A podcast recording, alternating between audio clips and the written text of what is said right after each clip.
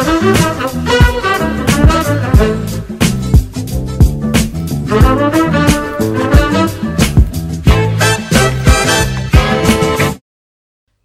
Sehat, selamat datang di Lini Podcast, ngobrol lebih dekat tentang gaya hidup sehat. Di edisi spesial Ramadan ini, kita akan membicarakan mengenai puasa dan manfaatnya bagi kesehatan. Halo, saya Karisa dan saya akan berbincang bersama teman-teman hari ini. Setelah di episode sebelumnya kita membicarakan tentang puasa uh, untuk tampak lebih muda, kali ini di, di episode kali ini kita akan membicarakan mengenai puasa sebagai sekolah disiplin dan kejujuran. Wah, menarik banget ya. Asik banget nih kita bisa sekolah dengan puasa tanpa bayar SPP. nah, tapi uh, setuju dong kalau dengan puasa ini kita bisa melatih uh, kedisiplinan dan kejujuran kita. Siapa yang suka diem-diem ke kulkas nih di rumah kalau lagi puasa gitu kan. Nah, mendingan kita langsung kulik lebih dalam saja mengenai puasa sebagai sekolah kedisiplinan dan kejujuran bersama seorang guru besar ilmu gizi FEMA IPB University dan juga Ketua Umum Pergizi Pangan Indonesia yaitu yaitu Profesor Hardirsya. Halo Prof, selamat datang. Assalamualaikum Waalaikumsalam warahmatullahi wabarakatuh. Karisa gimana? Uh, kabar baik banget baik ya. Sedang Selamat diuji deh. kejujurannya. Selamat. Oke oke, okay, Prof. Nah, sebagai yeah. salah satu uh, inspirasi yang disiplin menurut saya nih. Hmm. Nah, uh, ketika mendengar puasa sebagai sekolah disiplin dan kejujuran, bagaimana hmm. pendapat Prof? Tuh. Ya ada dua kata ya, jadi bahkan tiga kata ya. Yeah. Sekolah itu tempat belajar, mm -hmm. tempat melatih diri, okay. menempa diri. Mm -hmm. Jadi kalau puasa sebagai sekolah ya tempat kita belajar, tempat yeah. kita menempa diri. Mm -hmm. Dan kalau dikaitkan nilai spiritual betul kan ada tujuannya takwa ya. Betul. Meskipun juga ada lagi yang lain kan uh, puasa itu membuat kamu sehat. Berarti kan juga tujuan lain juga ya, mm -hmm. selain tadi tujuan spiritual takwa. Mm -hmm Terus ada kata apa? Disiplin. Disiplin. Ya, selalu dikaitkan dengan melakukan sesuatu tepat waktu. Mm -hmm. Saya kira benar juga sih. Coba kalau berbukanya nggak tepat waktu. Sekarang berbuka kan nggak tepat waktu ya. iya, nggak tepat waktu nih, batal dong. Iya, atau berbukanya uh, sudah isya gitu kan nggak hmm. nggak tepat. Artinya uh, nilai spiritualnya nggak di, ya, diperaih. Hmm. Nah, bisa juga nilai non spiritualnya juga nggak di, diraih kan ya. Hmm jadi coba aja kalau sahurnya jam 8 eh, imsak apa sahurnya jam 8 pagi gitu ya. Sarapan dong. Sarapan jadinya kan. Oke ya. oke. Satu lagi apa tadi kejujuran, ya? kejujuran ya. Sekolah kejujuran. Iya sih. Bayangkan ya, meskipun dia anak-anak, nenek-nenek, kakek-kakek, orang dewasa lo puasa nggak kalau nggak mungkin lah ya yeah, kalau yeah. dia iya. ingin puasa tadi harus citing-citingan kan yeah, ya yeah, yeah, ngumpet makan itu mm. berarti melatih diri jujur pada diri sendiri ya, ya karena nggak ada yang lihat ya ada yang lihat gitu. Iya, iya. Baik. Nah, tadi mengenai aspek kedisiplinan nih, yeah. Prof. Apa aja sih sebenarnya yang bisa tadi kan mengenai tepat waktu sudah disinggung, mm -hmm. apalagi mm -hmm. sih Prof yang bisa dilatih? Ya, banyak sih dalam tepat waktu tadi ya. Mm -hmm. uh, di samping pernah melatih bangun pagi. Mm -hmm. Ya, melatih tidur malam supaya kita juga bisa tertib ya bayangkan kalau kita tidur malamnya nggak tertib pasti hmm. sahurnya sulit bangun oh, ya. ketika kita nggak bisa bangun sahur pasti ada sesuatu gangguan mm -hmm. uh, pada siklus puasa berikutnya kan mm -hmm. jadi disiplin itu uh, akan membuat sesuatu jadi keteraturan, okay. membuat sesuatu jadi semakin baik, bermanfaat, baik pada diri kita maupun akhirnya respon dari orang lain kan. Hmm. Nah itu tentunya kaitannya nanti ketika di luar puasa kaitannya dengan disiplin dalam berbisnis, hmm. disiplin janji dengan orang lain, hmm. disiplin dalam uh, belajar, disiplin dalam bekerja, yeah. banyak sekali implikasinya ya. Hmm. Kalau seorang pemimpin juga begitu kan disiplin dalam arti ya ketika dia mengundang jam segini ya jam segini hadir. Kalau enggak nanti kan jadi dianggap wah ini pemimpin gimana? Kita udah hmm. datang kok belum datang misalnya iya, gitu ya. iya, benar-benar banyak nilai-nilai yang banyak. uh, bisa diambil dari puasa untuk mengelola diri dan kedisiplinan. Iya. oh. termasuk disiplin makan juga ya. Oh iya benar. Ya ketika dianjurkan berbuka tadi dengan uh, katakanlah uh, buah dan minum. Uh -huh terus kita langsung aja loncat makan rendang Hmm. Nah, pasti ada risikonya gitu kan? Betul, betul ya, sekali. Jadi Atau makan pedas gitu makan ya. yang pedas gitu ya. Oke, okay, oke, okay. menarik. Nah, hmm. kalau misalkan uh, itu soal makanan, tapi juga mengenai ibadah juga bisa diolah ya. Betul, betul. Jadi ya. sama. Uh, sebenarnya bangun sahur itu kan bisa bagian juga dari hmm. kesempatan beribadah ya, ya. malam yang dianjurkan, hmm. yang dalam dunia Islam diamalkan itu momen mustajab ya. Hmm. Apa itu ya? Momen yang mudah uh, kita mendekatkan daripada Tuhan untuk besar probability-nya untuk dikabulkan doa-doanya gitu ya. mustajab. Banyak yang suka minta jodoh. Nah, itu bisa momen ya, iya, bangun yeah, sepertiga malam menjelang sahur dan ketika mengakhiri sahur. Nah itu nggak bisa tuh teman sehat kalau misalkan kurang disiplin karena nanti jadinya wacana aja pengen pengen pengen tapi tidak dilakukan. Tapi ada keunikannya loh Ramadan nih. Ada ada uh, penelitian teman psikolog di mancanegara okay. ya, dipublikasi di jurnal internasional. Uh -huh. uh, kalau kita melatih tadi dengan cara uh, apa ya? Dengan cara bukan paksaan okay. dan tidak ada uh, sesuatu yang kerasa dipaksa, uh -huh. maka berbeda dengan me melatih sesuatu dengan paksaan. Meskipun orang katakan, lu kalau nggak dipaksa nggak jadi-jadi oh, gitu ya. Iya, iya, Tapi iya. ternyata secara psikologi beda. Kalau dari pertemuan penelitiannya, kalau sesuatu yang dipaksakan hmm. menanamkan disiplin, hmm. maka itu pada orang atau anak yang dilatih tadi akan terjadi agresif behavior, perilaku yang agresif oh, dan okay. Uh, perilaku yang emosi, emosional. Hmm. Padahal puasa kan ini tidak ya. Dia puasa itu memang diwajibkan, -huh. tapi kan ada kondisi-kondisi ya. -huh. Tidak pada anak-anak sebelum dia oh, iya. remaja balik, -huh. tidak pada orang sakit, -huh. tidak pada orang uh, berjalan. Jadi menimbulkan orang akhirnya kan uh, mau melaksanakannya ya. Hey. Mau melaksanakan karena ada keringanan-keringanan di sana kan. Iya betul betul. Wah ternyata harus ikhlas dan harus cara ya, jadi, gitu ya. Jadi kalau tadi katakan sekolah disiplin dan kejujuran, berarti efeknya ini nanti tidak melahirkan orang-orang yang punya behavioral agresif maupun emosional, gampangnya demo kalau nggak dipenuhi gitu ya. iya iya. iya.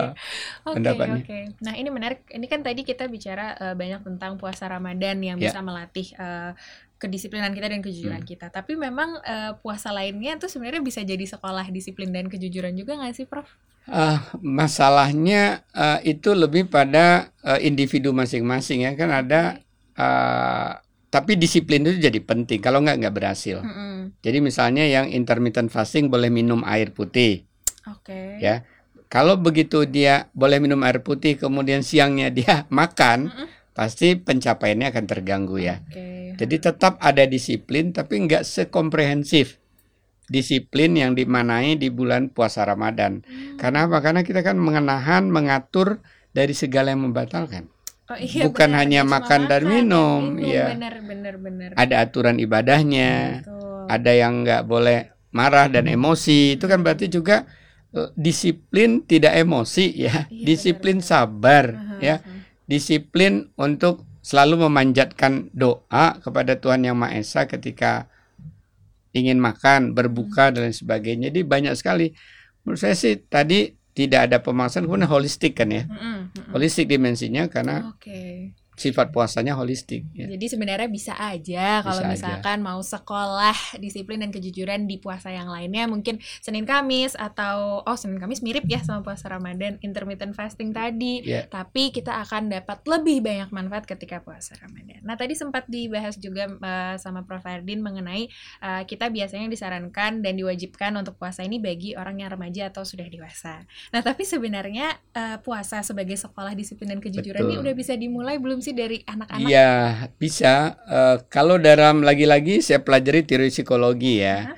Anak mulai empat tahun itu okay. sebenarnya sudah bisa uh, mulai dikenalkan makna dari puasa. Hmm. Jadi kalau dia misalnya uh, hadir saat berbuka, uh-huh. jangan sampai anak tidak diajak ketika berbuka. Oh, okay. Anak jadi bertanya, kok mama tadi nggak makan sama dedek, tapi kok sekarang makannya ketika bunyi dengar itu Allahu Akbar Allahu Akbar dia bilang gitu kan. Ya, ya, nah, ya. akhirnya dia bertanya apa ini. Oh. Nah, sang mama atau sang papa mulai cerita, ini namanya papa mama puasa. Hmm. Puasa itu tidak makan minum mulai dari jam berapa sampai sekarang hmm. ketika ajan mama berbuka. Itu kan mulai melatih makna. Ya. ya. Hmm. Tapi kalau dia sudah empat tahun, hmm. eh sudah lima tahun enam tahun hmm. itu udah bisa mulai skip satu uh, waktu makan ya. Okay, okay. Misalnya eh, enam uh, tahun latihan nggak sarapan, tapi uh, alangkah baiknya kalau dia bisa bangun sahur itu juga sahur. untuk memanai bahwa puasa itu ternyata harus ada bangunnya makan okay. sahur gitu ya. Kayak enam tahun bisa dia skip breakfast nanti, tapi dia tadi kan sahur jam 12 jam 11 makan. Ya. Okay. Kalau bertambah lagi usia 8 tahun, ya mungkin bisa sampai jam 4, tapi ada juga yang udah bisa sampai jam 6 8 tahun. Wow. Tapi belum wajib kan? iya, sebenarnya belum ya, wajib. Wajibnya tapi ada salahnya gitu iya, ya. nggak ada salahnya. Hmm. Itu juga uh, latihan mulai dari memahami apa itu puasa, hmm. apa itu nilai spiritual berkaitan puasa. Hmm. Kok malam-malam mama sholat biasanya cuma para kat, sekarang kok banyak. banyak nah, kan bingung dia kan. iya, iya. Nah, nah okay. itu berarti juga mulai melatih mengenalkan hmm. oh ada tarwih gitu ya. Hmm, oke. Okay.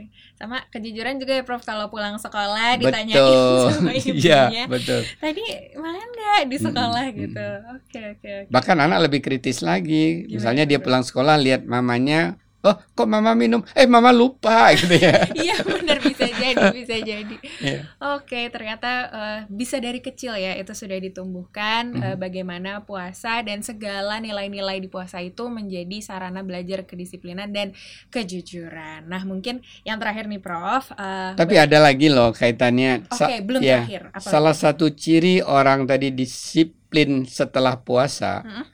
Kalau misalnya kalau tadi dia menurun berat badannya satu kilogram, dia bisa pertahankan sampai puasa berikutnya atau menjelang puasa berikutnya. Itu berarti berhasil itu puasa. Hmm. Tapi kalau tadi dia udah turun 2 kilo, 1 kilo, nanti naik lagi 3 kilo, itu berarti ciri salah satu simple ya, simple indicator hmm. bahwa kedisiplinan tadi belum merasuk melembaga pada dirinya.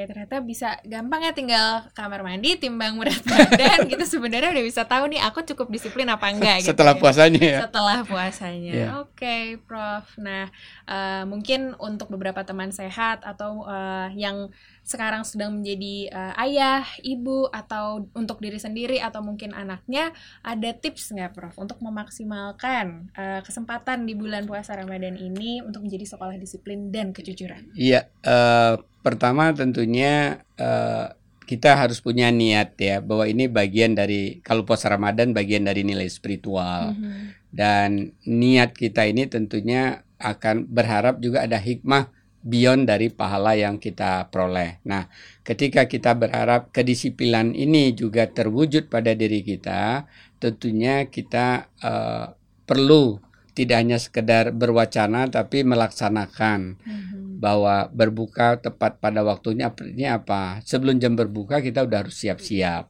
bersiapkan diri, persiapkan makanannya, mm-hmm. persiapkan suasananya. Jangan sudah ajan baru heboh cari di mana nih apa yang mau diminum, apa yang mau dimakan. Yeah. Itu kan berarti tidak menerapkan disiplin. Begitu juga misalnya seperti ingin disiplin sahur ya itu melatih disiplin selama 29 hari.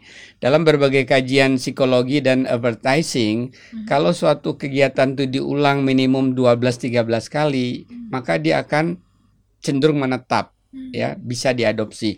Ini 29 30 hari berarti beyond dari 13 hari ya. Jadi karena itu apa yang kita latihkan ketika sahur juga berarti kan supaya disiplin kita perlu siapkan sebelum tidur apa nih nanti akan digunakan sahur artinya disiplin itu membuat pikiran kita melahirkan suatu perencanaan di benak kita untuk kita jadi bisa menerapkan disiplin. Hmm. Nah, kaitannya dengan jujur karena memang segala sesuatu ini ya harus kita pertanggungjawabkan secara akuntabilitas ibadah kita ya.